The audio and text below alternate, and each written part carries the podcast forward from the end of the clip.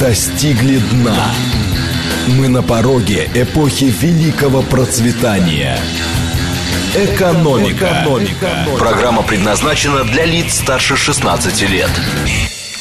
Здравствуйте, микрофон и Михаил Хазин. Начинаем сегодняшнюю передачу. Как уже стало привычкой, сразу же задаю вопрос. А кто читал тезисы Грудинина? А три варианта ответа. Да, читал. 8 495 134 27 35. Нет, не читал, но планирую. 8 495 134 27 36. Не читал, не читаю и читать не буду. Соответственно, 8 495 134 21 37. Еще раз. Читал, а 495 134 27 35. Не читал, но планирую. 21.36, и мне до этого дела никакого нет, 21.37. Значит, а, я сразу скажу, у нас сегодня полчаса, поэтому ответов на вопросы не будет. Мы просто не успеем, ну, может быть, только буквально в последние пять минут, а, хотя я думаю, что я все-таки в полчаса уложусь, поскольку эта тема актуальная, которую я сегодня буду затрагивать. Почему меня заинтересовал Грудинин? Потому что э, это совершенно очевидно тот проект, который... Э, проект в таком политическом смысле. Да, я пока не, не говорю о том, кто за, кто за ним стоит и кто к нему присоединился. Потому что очень часто бывает, что проект, который, в общем, относительно слабые политические силы двигают, исходя из своих личных интересов, неожиданно э, становится интересным куда более крупным политическим силам. И вот тут-то, что называется, начинается. Значит, а, вот а, если мы посмотрим на тезисы Грудинин, да, сам по себе Грудинин абсолютно однозначно, а проект, который очень сильно изменил избирательную кампанию. Мы знаем, как люди, а, олицетворяющие либеральную оппозицию борются там за каждый процент и радостно говорят, что они вот подняли свой там рейтинг с 3% до 4% мы сами здесь, в этом эфире, видели, что среди а, аудитории радиостанции говорит Москва, а это далеко не самые бедные люди России, и это люди, которые, в общем, к политике относятся скорее с интересом, чем без интереса, проголосовали, сказали, что они, 78% сказали, что они готовы голосовать за, за Грудинина. Да, это, э, грубо говоря, безответственный опрос, и по этой причине, может быть, когда они придут на избирательные участки, они будут голосовать иначе. Но, тем не менее, это четко совершенно показывает, насколько масштаб такого явления, как Грудинин, выше, чем все остальное.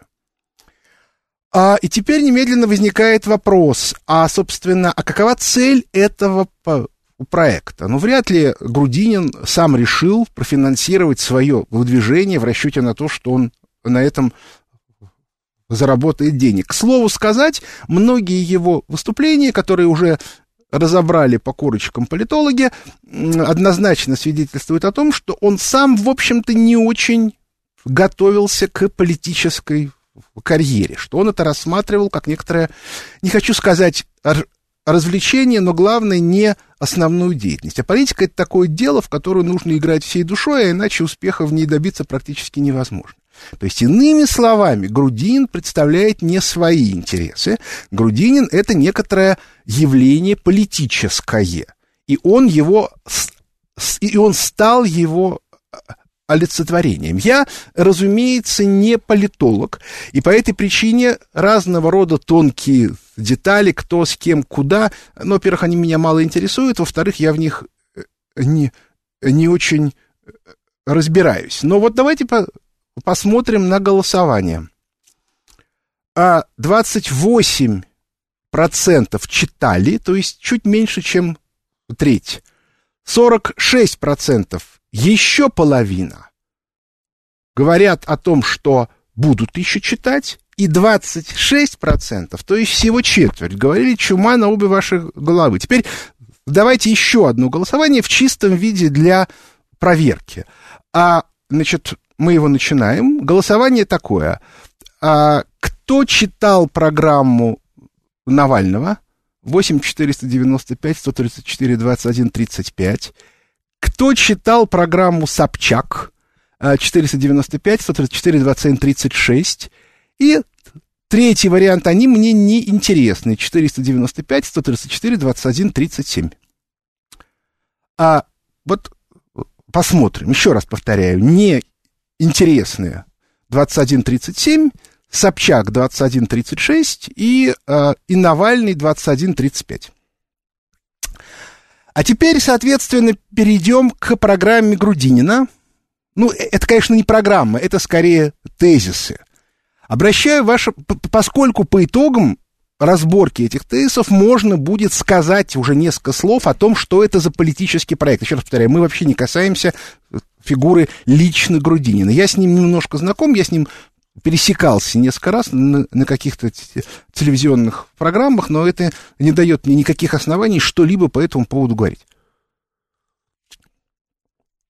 Значит, а прежде всего название программы. Мы вновь станем великими. Но это, это просто калька с названия программы Трампа. Сделаем Америку снова великой. А что это означает? Это означает, что Грудинин явно или неявно делает ставку на отход от либеральных принципов. Либерализм, напомню, в нашей ситуации это, э, соответственно, а, примат индивидуализма. Индивидуум не может быть великим в рамках страны. То есть, как бы, а делание великим себя обычно не возвышает страну. А, и, соответственно, либеральная финансовая глобализация в мировом масштабе. Понятно, что если миром правят финансисты, то никакая страна не может быть великой, потому что основная задача финансистов ликвидировать любую альтернативную им силу. Значит, останавливаем голосование. Вот и, пожалуйста, результат. Значит, у Собчак 2%, а у Навального 16%, то есть вместе это меньше, чем те люди, которые не хотят читать Грудинина. И 82% считают, что они неинтересны. А, ну вот и, и сравните, да, после этого обсуждать вот, вот этих двух персонажей, э, ну, в, части, которая касается там не светской жизни, там не судебной хроники, а о политике становится неинтересным. Вот вообще. А, ну, я имею в виду по, по, по, по сравнению с, с Грудининым или Путиным. Они просто не, незаметны на, на этом фоне. Так вот, а если Трамп олицетворял абсолютно очевидный переход от праволиберальной идеологии к правоконсервативной, то Грудинин, как мы видим, очень активно говорит то же самое. То есть он говорит, либерализм нам больше не, не нужен. Разумеется, большая часть людей не отдает себе отчет в том, что вот эта фраза «мы вновь станем великими» — это отказ от либерализма и движение в сторону консерватизма. Но а, в глубине души, так сказать, если а, смотреть на весь комплекс ассоциаций, представлений, воспоминаний, эта фраза неминуемо вызывает а, движение в сторону консерватизма. И как мы видим, российское общество это движение воспринимает крайне позитивно. Что хорошо видно на примере альтернативных либеральных тезисов. А при этом а, у нас абсолютно либеральное правительство, абсолютно либеральный центральный банк и абсолютно либеральная финансово-экономическая а, политика. То есть, иными словами, Грудинин себя позиционирует как оппозиционера правящей линии сразу. И даже если предположить, что лично он может быть и кто-то там еще, то все равно это вот то, что сегодня мы видим вот в такого рода опросах, однозначно показывает, что общественное мнение сдвинулось очень сильно в сторону консерватизма. И это очень важный симптом. А, я думаю, что его нельзя не заметить. Отмечу, что Путин его заметил. Потому что его фраза по поводу а, а, мавзолея Ленина по поводу роли религии и традиционных ценностей. Она в этом смысле очень показательна. Не буду ее сегодня разбирать, потому что на это уже времени не будет точно. А теперь да, давайте смотреть, что Грудинин нам говорит дальше. Его первые пункты. Первый. Смена экономической стратегии. Приоритетом станет благополучие широких народных масс, а не кучки олигархов, интересы простого человека, а не рвачество жизни жирных котов. Для этого нужен крутой поворот от олигархического капитализма к социальному государству. Мы поставим богатство России, ее природные, промышленные и финансовые ресурсы на службы народу. Приведем национализацию стратегически важных систем, образующих отраслей промышленности, электроэнергетики, железных дорог, систем связи, ведущих банков. Ну, банки де-факто уже приватизированы, но, правда, не народным государством, а олигархическим государством. Государство вернет себе монополию на производство и оптовую продажу этилового спирта. Ну, это богатая тема. Это даст импульс развитию и принесет казне триллионы рублей ежегодно, позволит сформировать бюджет развития вместо бюджета обнищания и деградации. Напомню, что бюджет развития, как некоторое э, программное явление, появился первый раз а, в программе Маслюкова, с которой он стал депутатом Государственной Думы в конце 96 -го года. Я это очень хорошо знаю, потому что писала эту программу а, перед и, и, и, или сразу после выборов. Не, да, сразу после. Это было, значит, январь 90 седьмого года некая аналитическая группа, а, в которую входили, в частности, Олег Григорьев, я, там еще несколько человек, и это, в общем, все было сделано именно вот под ту программу, которая потом а, бы, а, начала э, реализовываться правительством а, Примакова-Маслякова. Но потом она довольно быстро умерла, к сожалению. А, но в любом случае, этот первый пункт совершенно четко говорит о том, что у Грудинина не просто консервативная программа, она левоконсервативная. То есть, иными словами, его идеалом в рамках такой конструкции является СССР. Единственное в истории левоконсервативное государство, более-менее устойчивое. Дальше. Восстановление экономического суверенитета России – а в кубышке правительства несколько триллионов, но эти триллионы переданы в, управление иностранных организаций. Новая власть избавит российскую экономику от тотальной долларовой зависимости, создаст финансовую систему в интересах государства и граждан страны, ограничивая им доступ иностранного спекулятивного капитала и т.д. и т.п. Это та программа, которую э, реализовывал Геращенко в 98-2002 годах, она обеспечивала колоссальный экономический рост, но при этом нужно понимать, что ресурс а, этого роста сегодня, тот, на котором рос Геращенко, это мощности, которые были созданы во времена СССР, он уже отсутствует, потому что в 2000-е годы все заводы были порезаны на металлолом. Поэтому в том виде, в каком это написано это сегодня нереализуемо без дополнительных каких-то источников, о которых нужно упоминать. То есть, иными словами, в данном случае это скорее повторение старых тезисов начала двухтысячных. Пункт третий. Кредитные ресурсы на восстановление экономики. Снизим банковский процесс, пресечем дикий в, в, в, вывод капитала, сконцентрируем свободные средства для инвестиций в отечественное производство. Денежная система обеспечит предоставление долгосрочного дешевого кредита. Ну, собственно, тут на самом деле все написано. Увеличение монетизации экономики, это, собственно, а, Глазевский тезис при превратим рубль, вот это не написано. У Грудинина мог бы написать превращение рубля в инвестиционную валюту. И красными буквами обязательные условия, резкое ужесточение, а, ограничение валютообменных операций. То есть, иными словами, выводить капитал нельзя. Хочешь инвестировать, инвестируй внутри страны. Дальше. Новая индустриализация, модернизация экономики и ее вывод на инновационные рельсы. Предстоит опереться на науку и новые технологии. Это, да, это все, конечно же, замечательно, но без изменения кредитно-денежной политики, без изменения налоговой политики и, соответственно, без а, разработки новых а, моделей а, стимулирования индивидуальной предпринимательской деятельности невозможно. Это принципиальная вещь. Обеспеч... 5. Обеспечение продовольственной безопасности, преодоление ситуации, когда значительная часть продовольствия ввозится из-за рубежа.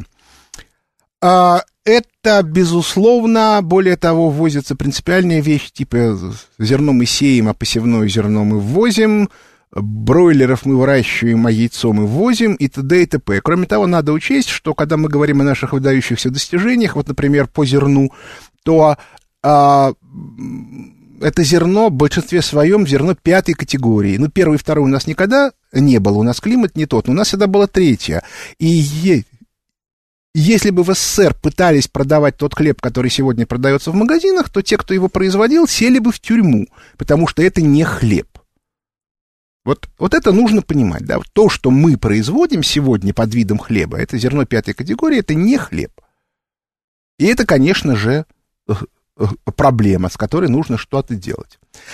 Шесть. Наша историческая задача обеспечения возрождения провинциальной России. Мы проведем выравнивание возможностей региональных бюджетов, осуществим газификацию страны. Это бы, конечно, неплохо.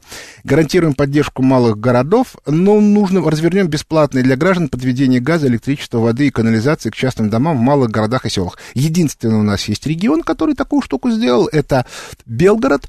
А, но при этом надо отметить, что в масштабах страны это требует совершенно колоссальных внутренних ресурсов, причем даже не столько а, финансовых, а, сколько организационных, потому что это времена СССР были разного рода структуры, которые, которые этим занимались, а теперь их в регионах нету. То есть вы можете даже выделить деньги там на строительство чего-то, газификации. А кто это будет делать? А где брать трубы? А где брать оборудование? А где все остальное? А внутреннего производства нету. То есть, иными словами, это на самом деле очень долгая и очень сложная программа, которая затянется на десятилетия. С этим ничего нельзя сделать. Кроме того, нам не нужна, например, газификация магистральными газопроводами. Нас вполне устроит локальная газификация с сжиженным газом. Это, кстати, куда дешевле и куда эффективнее.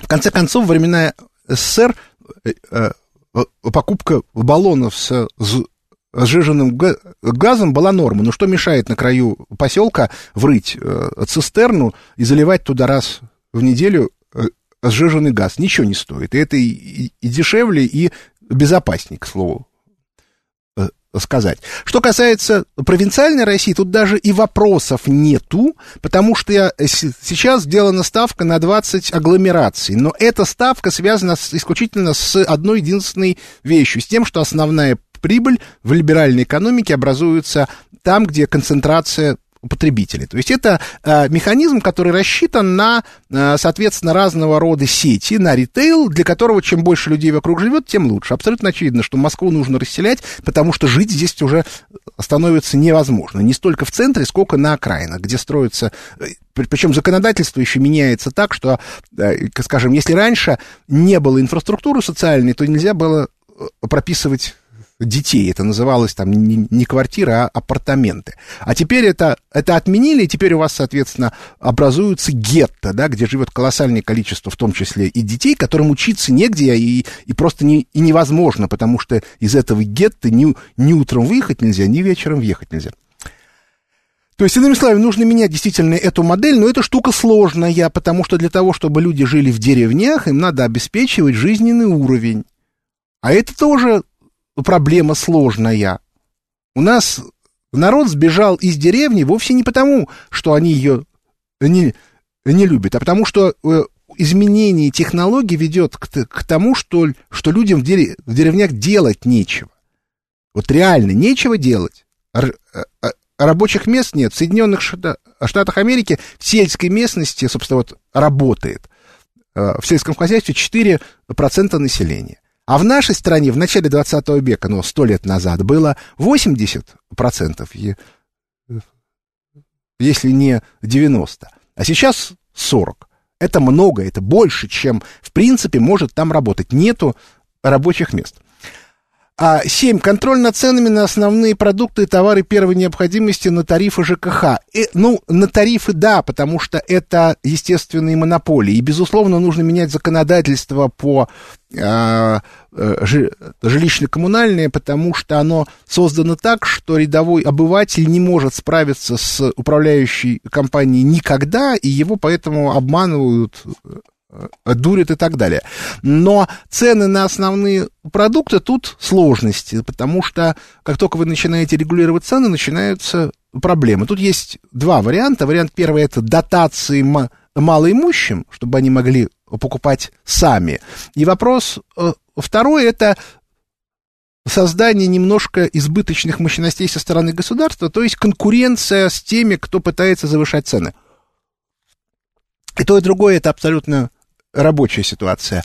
Налоги в интересах справедливости и развития, ну, тут он очень мало что сказал, потому что про налоговую систему, это вот, вот, вот это вот в чистом виде предвыборный пункт. Восстановление гарантий на труд и восьмичасовой рабочий день, обеспечение людей работы и приличной зарплаты. Вот это удивительное совершенно дело. А наши, значит, критики советской власти, они все, все время ругают ее за то, что она там ничего не сделала для людей, забывая при этом, что все то социальное законодательство, которое сегодня, ну, формально, во всяком случае, имеется во всем мире, появилось только после того, как оно появилось здесь, в России, после Октябрьской э, революции. То есть вот это и есть главный результат советской власти, которого мы сегодня лишились. Да, его надо восстанавливать. Но при этом надо дать возможность ни в коем случае не превращать это все в, э, в после хрущевский социализм, в котором не было малого бизнеса. Напомню, при Сталине малый бизнес в виде артелей и даже средний вполне себе существовал и очень эффективно действовал. А разрушение социальной сферы будет остановлено, но тут, тут и так все ясно. Материнство и детство получат всемирную поддержку. Да, разумеется, ситуация, при которой э, люди, которые э, берут приемного ребенка, получают куда больше, чем родные отец и мать, не ведет ни к чему, кроме как к желанию социальных работников воровать у родителей детей и заниматься таким вот бизнесом по распределению бюджетных денег. Это мы видим в, в, в виде попыток внедрить ювенальную юстицию. Гражданам достойной пенсии, это понятно, защитим духовное здоровье нации. Вы знаете, а тут, конечно, да, но тут есть тонкости, да, вот я тут был а, на мероприятии в Берлине, там было, было большое ежегодное мероприятие а, Ассоциации малого и среднего бизнеса Германии, там 600 тысяч членов, там совершенно колоссальное было по мощности мероприятие, и там в числе прочих был министр э, культуры и, и туризма одного из наших регионов, который, э, в частности, рассказывал, как он занимался реформой библиотек в своем регионе, как он заставлял вот этих вот бабушек библиотекарш э, современными способами привлекать людей в библиотеки. Они отчаянно сопротивлялись, они его э, пинали ногами, писали на него доносы, но потом как-то пришли к выводу, что, в общем, он скорее прав, и, в общем, немножко э, расслабились. То есть тут, конечно, нужно работает. К сожалению, время наше подходит к концу, как я уже и говорил, до второй темы мы не дойдем сегодня точно. Одно могу сказать точно, да, вот из всего того, что было сказано, мы еще до конца, разумеется, не дошли, программа Грудинина — это лево-консервативная позиция. То есть в свете того движения идеологического, о котором я уже рассказывал, в мире это абсолютно правильная концепция. А, ну а дальше мы посмотрим, что из всего этого выйдет. Значит, на этом наше время подошло к концу. У микрофона был Михаил Хазин. Благодарю за внимание. До свидания.